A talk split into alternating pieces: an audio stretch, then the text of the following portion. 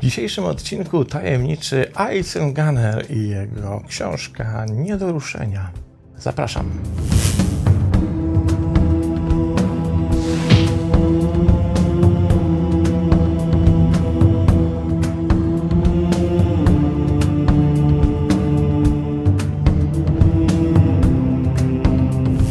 Tym razem dla odmiany na początek spróbujemy wyjaśnić, o co chodzi z tytułem. Otóż angielskie słowo unoffendable ma wiele różnych znaczeń, ale autor książki używa tego słowa w kilku podstawowych, więc moglibyśmy je rozumieć jako nieobraźliwy, czyli ktoś, kogo się nie da obrazić lub kto jest odporny na obrażenia, albo nie dający się zranić, czyli ktoś, kto jest odporny na zranienia. Oczywiście chodzi tutaj o rany psychiczne, albo też niewzruszony, nieporuszony, nie do ruszenia właśnie. Mniej więcej w ten sposób ten tytuł mógłby w języku polskim funkcjonować, ale to nie koniec trudnych słów, bo jeszcze mamy tego tajemniczego Einzelgunnera, jeśli w ogóle to dobrze wymawiam z języka niemieckiego, a wydaje mi się, że niespecjalnie dobrze. Cóż to słowo oznacza? Ono w języku niemieckim oznacza samotnika. I właściwie to jest koniec wiedzy, jaką mamy na temat autora tej książki. Oto ktoś o pseudonimie Samotnik publikuje książkę w 2019 roku, której tytuł tłumaczymy jako Nie do ruszenia. Ale kiedy bliżej poszukać, kimże ten samotnik jest, to oczywiście oprócz tego, co sam pisze w książce, a pisze, że jest zwykłym, po prostu, tutaj cytuję, jestem po prostu facetem żyjącym zwyczajnym i skromnym życiem. Kimś bardzo zwykłym gdzieś w Holandii, ale ten ktoś bardzo zwykły jednocześnie jest youtuberem, który występuje pod tym niemieckim słowem samotnik w YouTubie, prowadzi kanał właśnie z mini wykładami kilkunastominutowymi i pełne szapoba, prawie milion subskrybentów, więc nie jest chyba taki do końca zwyczajny i zwykły, skoro potrafił tym, co ma do powiedzenia, zainteresować tak wielką rzeszę swoich zwolenników i sympatyków. Książka ma również podtytuł i ten podtytuł brzmi, już przetłumaczony na język polski, następująco: Sztuka prosperowania w świecie pełnym palantów. To tak naprawdę książka naszego samotnika jest rodzajem podsumowania jego myśli YouTube'owej, która tak naprawdę opiera się o buddyzm, co sam przyznaje, taoizm, ale przede wszystkim o stoików, czyli starożytną myśl filozoficzną. I tymi też stoikami nasz pan samotnik podpiera się często i gęsto, tłumacząc to, w jaki sposób jesteśmy w stanie egzystować. Towarzyszy nam, jeśli słyszycie, burza, więc mamy dodatkową atrakcję brzmieniową w tym odcinku. Mam nadzieję, że Was nie rozprasza. Mnie jak na razie nie. Ale wracając do książki, oto mamy stoicyzm, czyli ten nurt filozoficzny, który ma oczywiście wiele różnych założeń i wiele podwalin. Tam jest między innymi kwestia pewnej wewnętrznej dyscypliny, poukładania życia takiego, które unika chaosu, jest uporządkowane, ale wśród tego stoickiego nurtu jednym z dominujących przekonań jest to, że to problemy, które spotykamy na swojej drodze, wydarzenia, które się pojawiają, się pojawiają. Już trzeba to zaakceptować. Problemem nie są same wydarzenia, czy też to, że się pojawiają, ale to w jaki sposób my reagujemy na te wydarzenia. A zatem stoicy, zgodnie z przekazem pana samotnika, dokładnie powtarzają to, co jest kluczowe w rozumieniu dzisiejszej funkcji inteligencji emocjonalnej. To nie problem jest w tym, że Stefan cię wkurza, tylko i w Stefanie, per se jako takim, ale problem jest w tym, że to ty się wkurzasz, kiedy inni na Stefana na przykład reagują zupełnie inaczej. Zajrzyjmy zatem do książki, przeczytajmy jej pierwszy fragment. Kiedy pozwalamy, aby nasze szczęście zależało od słów innych ludzi, szykujemy się na przejażdżkę kolejką górską bez wsporników zabezpieczających. Kiedy oddajemy nasze szczęście kaprysom innych, lepiej przygotujmy się na trudną i bolesną jazdę. Stoicy proponują zdrową obojętność wobec rzeczy, których nie możemy kontrolować. Im mniej nam na nich zależy, tym po prostu mniej nas krzywdzą. I do tego oszczędza nam to energię na odważne ruchy, które naprawdę mają znaczenie. Możemy mówić, nie zgadzać się, dążyć do celów, przynosić korzyści ludzkości, będąc jednocześnie wiernymi sobie niezależnie od opinii innych ludzi. Witaj w magicznym świecie filozofii odporności na rany, na zranienia, czyli właśnie tej filozofii bycia nie do ruszenia. I dalej autor pisze: Buddha, Lao Tzu, a także nauczyciele stoicy byli zainteresowani zmniejszaniem ludzkiego cierpienia. Wszyscy zgodzili się, że ludzkie cierpienie zaczyna się w umyśle, a nadmierne myślenie prowadzi do bólu. Jak powiedział Marek Aureliusz, szczęście Twojego życia zależy od jakości Twoich myśli, dlatego strzeż się odpowiednio i uważaj, aby nie karmić pojęć nieodpowiednich do cnoty i rozsądnej natury. Zaakceptowanie faktu, że świat nie jest sprawiedliwy, że wszystko się zmienia i że wszyscy umrzemy, naprawdę stawia sprawy w trzeźwej perspektywie i pomaga stać się bardziej wdzięcznym za życie w ogóle. To nie wydarzenia nas ranią, to nasza odpowiedź na wydarzenia.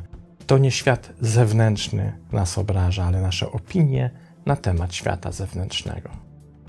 Parafrazując Epikteta, nie przeszkadzają nam wydarzenia, ale nasze opinie o wydarzeniach. Kiedy przyjrzymy się bliżej naszemu obrazowi, odkrywamy, że jest to historia zbudowana na opinii: jestem piękna, inteligentna, jestem umięśniony, jestem samcem alfa. Twierdzenia te są subiektywne i dlatego wymagają potwierdzania przez inne osoby.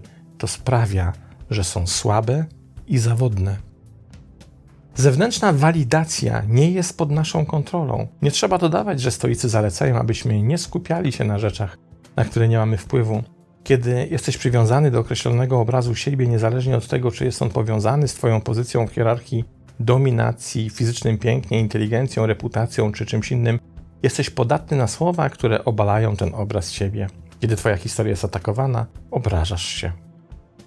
Bycie nie do ruszenia jest zaś formą wolności. I tak moglibyśmy cytować i cytować bez końca, ponieważ autor ma niezwykłą biegłość przekładania test stoików i myśli stoickiej na współczesne przykłady, na współczesne życie, na to, jak żyć tu i teraz. Ale to, co mnie w tej książce zaintrygowało, to nie tyle sam stoicyzm, bo on stał się modny od pewnego czasu i od pewnego czasu dość powszechnie nam towarzyszy również w Polsce. By tylko przypomnieć sobie na przykład książkę Piotra Stankiewicza, znakomitą zresztą Sztuka życia według stoików, która kilka lat temu zrobiła przepotężną i zasłużoną jak najbardziej karierę na naszym wydawniczym rynku. Ten stoicyzm zaczął się pojawiać i bardzo dobrze, bo wciąż dzisiaj, po prawie dwóch tysiącach lat, ma nam bardzo wiele do zaoferowania. Ale to, co mnie skusiło w tej książce, naszego dzisiejszego bohatera, czyli pana tajemniczego samotnika, to właśnie to, w jaki sposób tą myśl stoicką i filozofię stoicką on wprost przekłada na zasady współżycia w środowisku delikatnie mówiąc nam nieprzychylnym. On nazywa to palantami, czy też jerks, ludźmi, którzy zachowują się w stosunku do nas nie. Okay i w jaki sposób, korzystając właśnie z zasad stoicyzmu, możemy sobie z tymi ludźmi radzić. I zaczniemy od troli. Trole, czyli według naszego autora, to ci, którzy głównie szaleją w świecie internetu i prowokują nas do tego, byśmy się dali podpuścić przeróżnymi komentarzami, a ich żywotność i ich energetyzacja polega właśnie na tym, kiedy damy się podpuścić i wchodzimy z nimi w interakcję. Co pisze autor? Nasze mentalne programowanie szukania potwierdzenia u innych we wszystkim, co robimy, znajduje odzwierciedlenie w naszym ogólnym stosunku do świata. To powoduje, że jesteśmy bardzo zaniepokojeni opiniami innych. Ale większość troli jest szkodliwa tylko w takim stopniu, w jakim im na to pozwolisz. Niektórzy po prostu lubią żartować z ludzi, inni robią to, aby oddać się sadystycznej grze o władzę albo żeby po prostu dokuczyć. Kiedy wiemy, że pewne miejsce jest pełne palantów, będziemy mniej zszokowani, jeśli ich spotkamy. To, czy wydarzy się coś złego, jest zawsze niepewne, ale jeśli tak się stanie, przynajmniej będziesz na to przygotowany. I jednym ze sposobów, według autora książki, na troli jest ignorowanie i brak reakcji. Posłuchajmy. Brak reakcji w końcu znudził obuzów i przestaną. Jeśli jednak reagujemy zbyt łatwo, to przyciągnie to ogromną liczbę troli. Jedyną metodą, która w takiej sytuacji działa, jest natychmiastowe zbanowanie trola, nawet bez reagowania na niego, ponieważ tylko wówczas trole otrzymują zerową satysfakcję za swoje działania.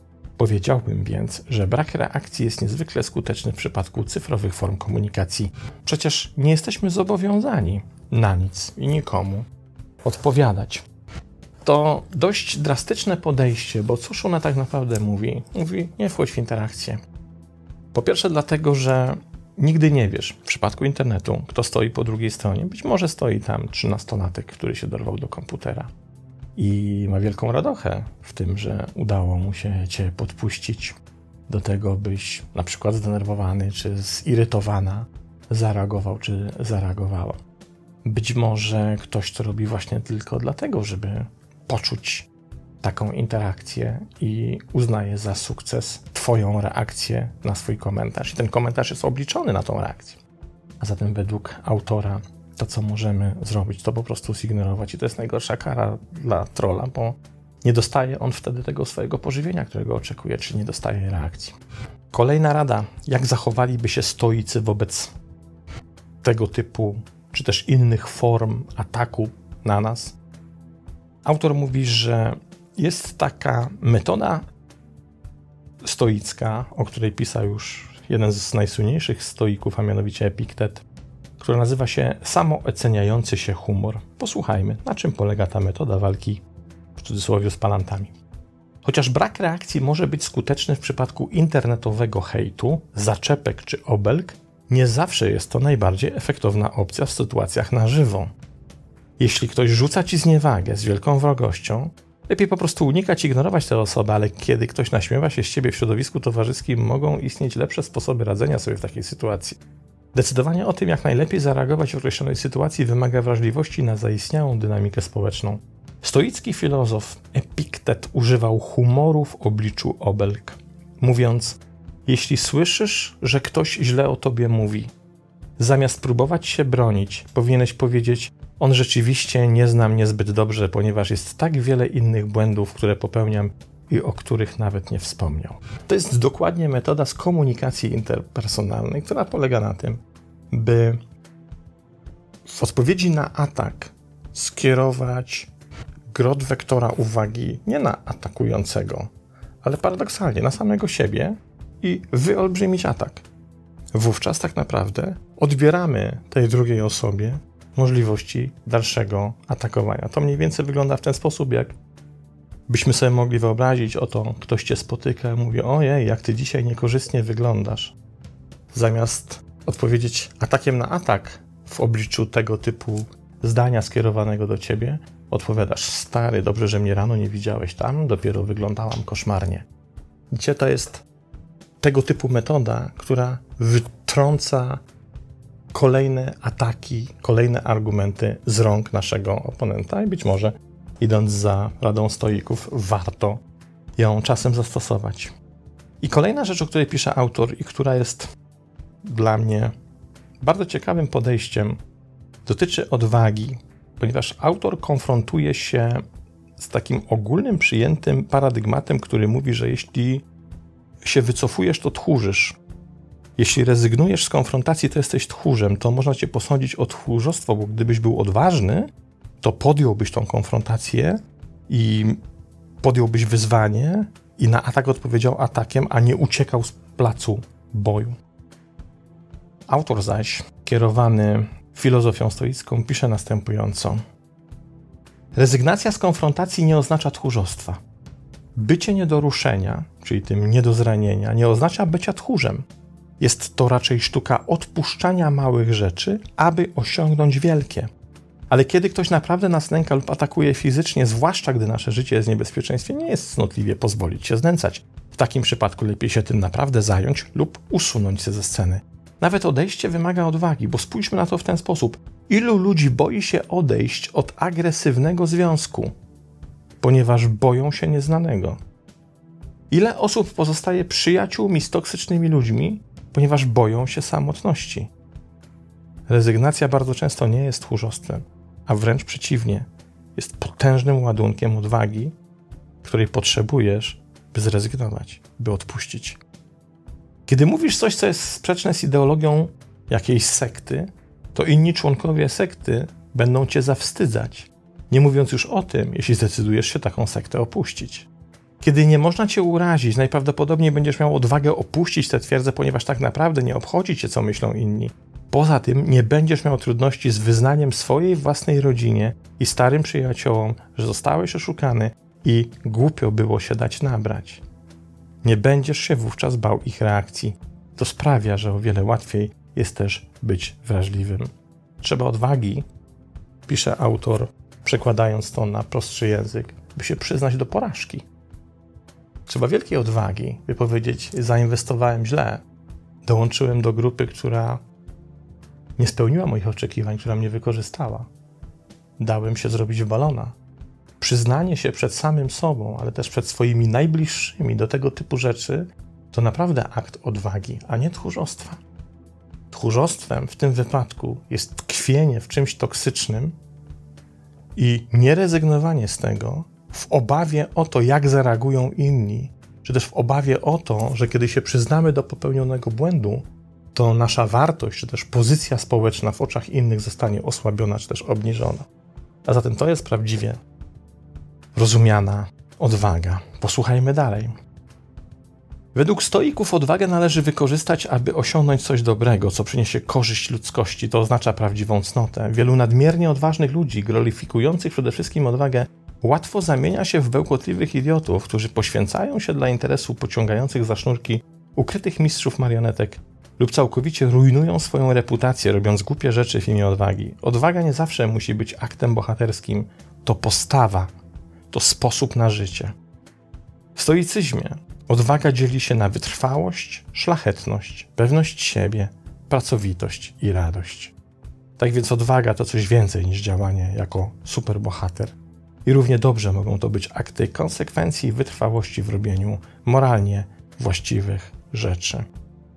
Dość poważny sposób przewartościowuje to nasze podejście, które zinternalizowaliśmy w procesie socjalizacji, że oto za każdym razem trzeba dobywać miecza, oręża i walczyć. Czasem odważniej jest odpuścić. Czasem dużo więcej odwagi potrzeba na to, by zignorować trola, by nie wchodzić w podpuszczającą cię dyskusję, czy też w temat, który został skrojony tylko i wyłącznie po to, by cię pozbawić dobrej energii i nadszarpnąć Twoje nerwy. A zatem stoicyzm w tej książce jako sztuka odważnego odpuszczania, jednoczesnym rozumieniem, na czym ta odwaga rezygnacji, odpuszczania polega, a wtedy rzeczywiście stajemy się nie do zranienia. I na koniec cytat ostatni. Słońce świeci, pisze nasz tajemniczy samotnik. To jest piękny dzień. Cieszmy się czasem, który mamy mniej przejmując się rzeczami, które tak naprawdę nie mają znaczenia, abyśmy mogli podążać za rzeczami, które mają znaczenie. Mniej ważne jest to, czy staramy się osiągnąć duchowe oświecenie, podróżować po świecie, zbić fortunę, założyć rodzinę, czy może po prostu poprosić kogoś o pomoc. Ważne, by pamiętać o śmierci, bo czas ucieka, moi przyjaciele. To tyle. Niezwykle ciekawa książka i gorąco Wam ją polecam. Wyszła dwa lata temu i jak do tej pory na Amazonie bije rekordy popularności i warto byłoby ją w naszym kraju również zobaczyć. To tyle. Pozdrawiam i do następnego razu.